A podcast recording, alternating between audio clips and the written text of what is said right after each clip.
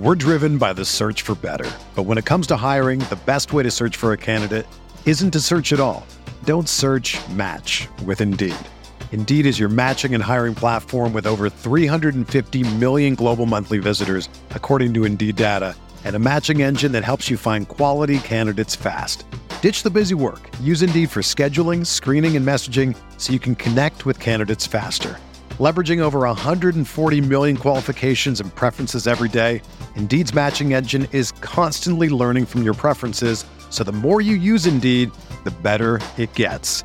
Join more than 3.5 million businesses worldwide that use Indeed to hire great talent fast. And listeners of this show will get a $75 sponsored job credit to get your jobs more visibility at Indeed.com slash BlueWire. Just go to Indeed.com slash BlueWire right now and support our show by saying that you heard about Indeed on this podcast. That's Indeed.com slash BlueWire. Terms and conditions apply. Need to hire? You need Indeed. Support for this podcast comes from Frito Lay and the 2023 Snack Bracket Championship. The Frito Lay Snack Challenge is underway, and fans are voting on their favorite snacks to crown champion. We're talking about prime time matchups between the best 64 snacks in the land. Will Ruffles Ridges reign supreme? Can Doritos defend their dynasty? Or will Smart Food use their smarts for a surprise upset? Only you can decide. Get in on all the action for a chance to win up to $1,000 or a year's worth of snacks. Let your snacks be heard. Just go to fritolaysnacket.sbnation.com to vote and enter for a chance to win. No purchase necessary. Sweepstakes ends April 3rd, 2023. Void where prohibited. Year's worth of snacks awarded in the form of 52 coupons, each good for one bag of chips. See official rules at fritolaysnacket.sbnation.com.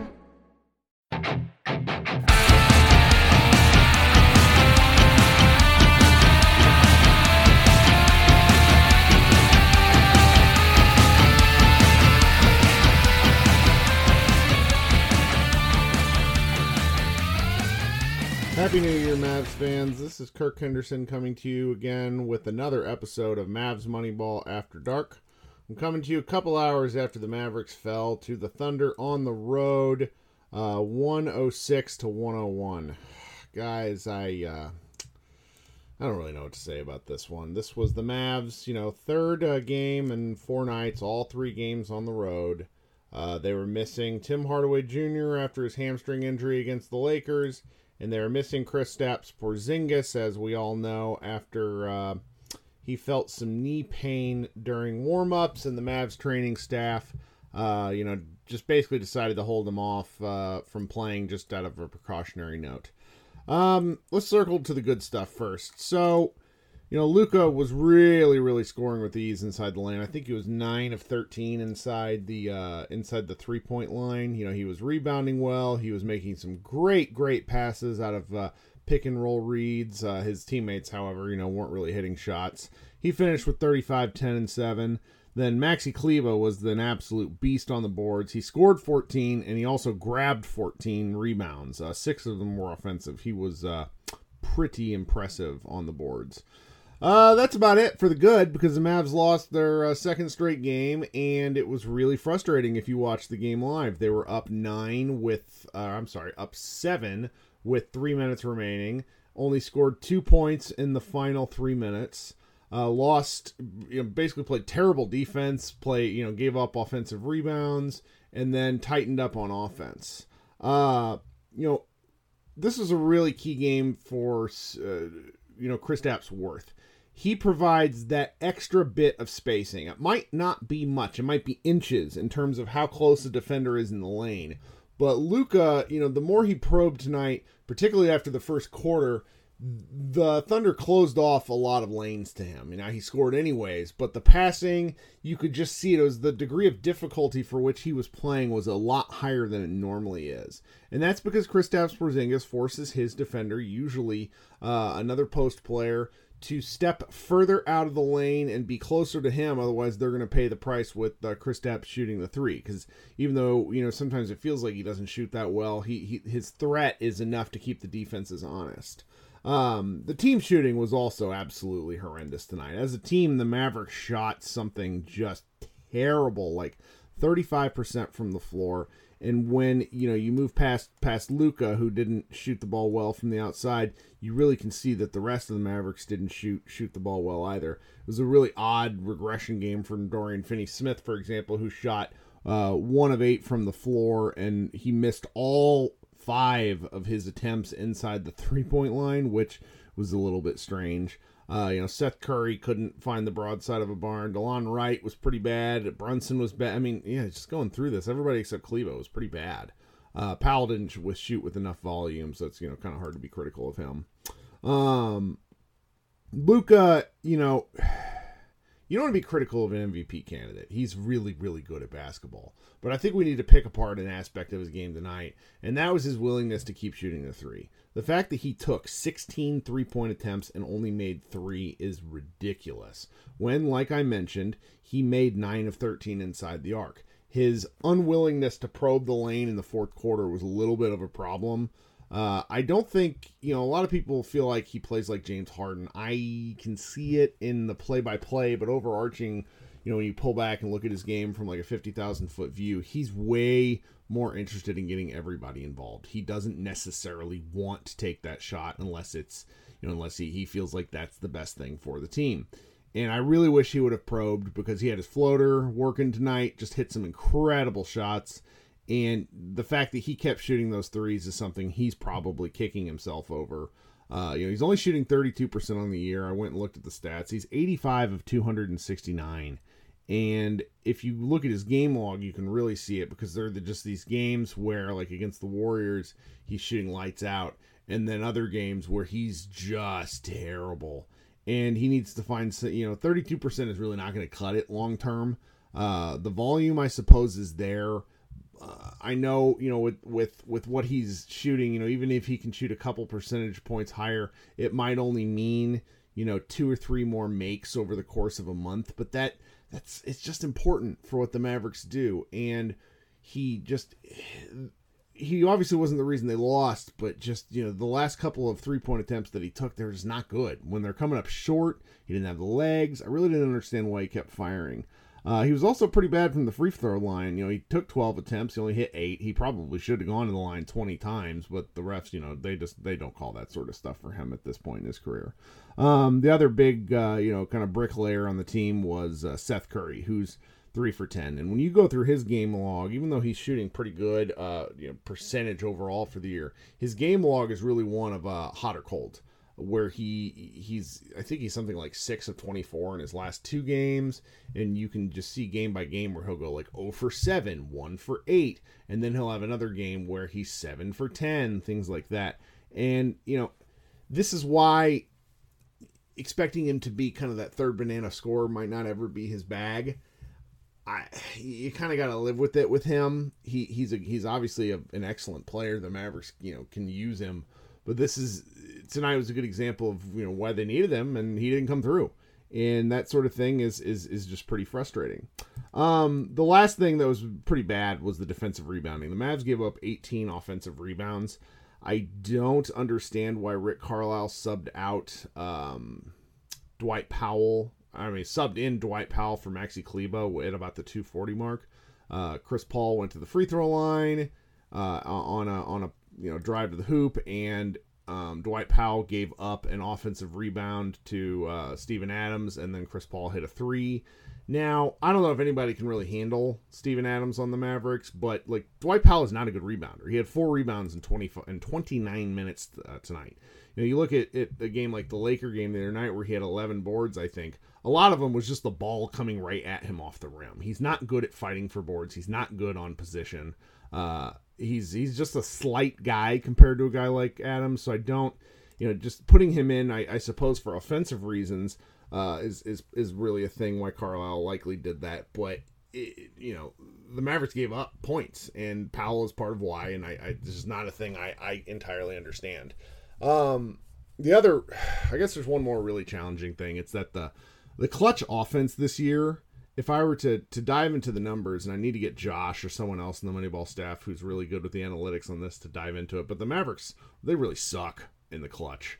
Uh, it's been bad since the Miami game when when uh, Luka went out with his ankle sprain, and it's it's just not been good this year. I don't think. I think the Maver- the Mavericks struggle to get off good looks in, in crutch time, which I don't understand why. They play the same basketball. I, I wonder if they're just a little tight, if, it, if this is a youth thing. Um, they haven't played too many clutch games, to be honest, because you know they're they're usually kicking the crap at a lot of these these lower level teams. So it's it's hard to say what that is, what the problem is. But the Mavericks really need to figure it out. This is where you know, a, a, loss like this, even though they're missing two of their five best players, a loss like this is why you can see certain fans saying, oh, they need something else. They need to add something. Don't know what it is, whether it's a shot maker, whether it's a rebounder, they need to do something.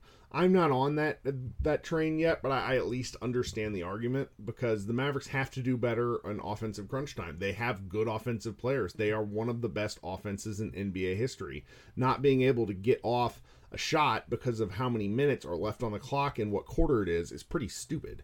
Uh, and they need to figure that one out in a hurry. Uh, a couple other things to circle back on. This is uh, uh, really, this is going to be the first time of the year that the Mavericks are, are facing adversity.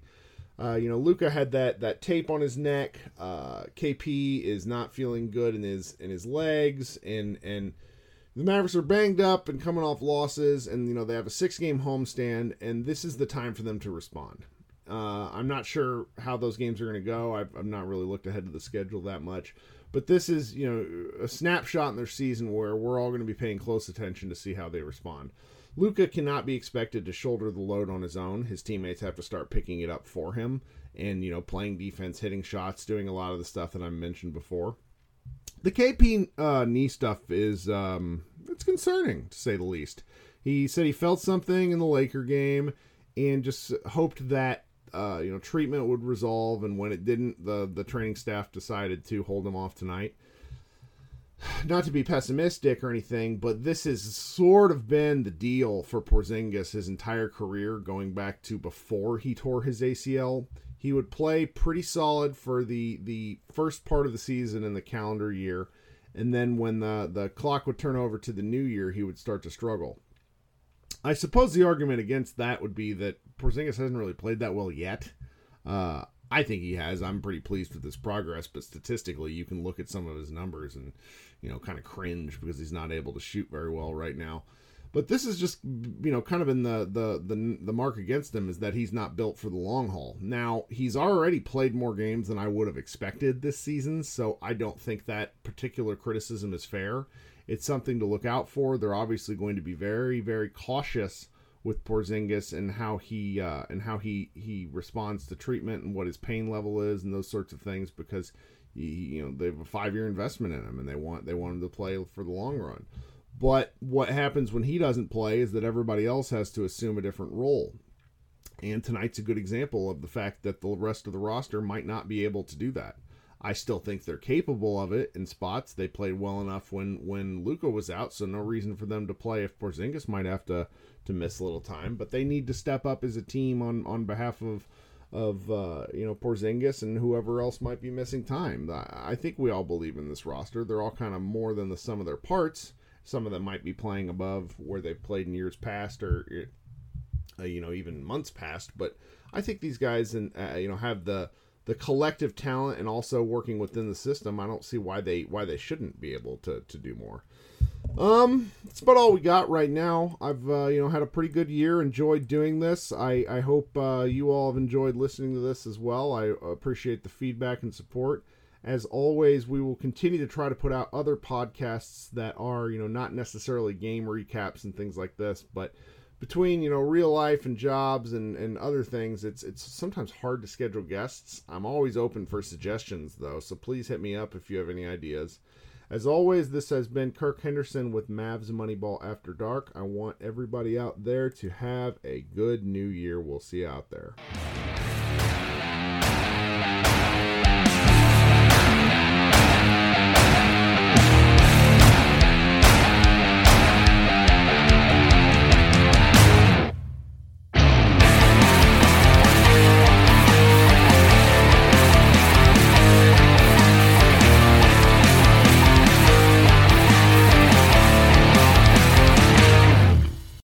Today's episode is brought to you by Cars.com.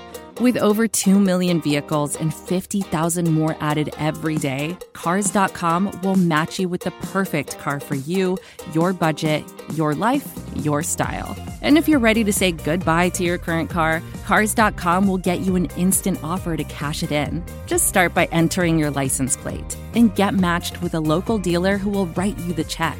So whether you're looking to buy or sell, just go to Cars.com. It's magical. Everyone is talking about magnesium. It's all you hear about. But why? What do we know about magnesium? Well, magnesium is the number one mineral that 75% of Americans are deficient in. If you are a woman over 35, magnesium will help you rediscover balance, energy, and vitality. Magnesium supports more than 300 enzymatic reactions in your body, including those involved in hormonal balance.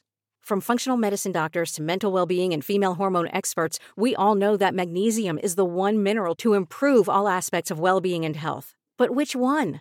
Magnesium Breakthrough from Bioptimizers, the trusted choice recommended by leading experts with seven best absorbed forms of magnesium to ensure your body receives the support it needs for overall well being. Go to bioptimizers.com slash balance today and use code BALANCE10 for 10% off. Support your journey to wellness at B-I-O-P-T-I-M-I-Z-E-R-S dot com forward slash balance. Magnesium Breakthrough from Bioptimizers, your foundation to optimal health and vitality.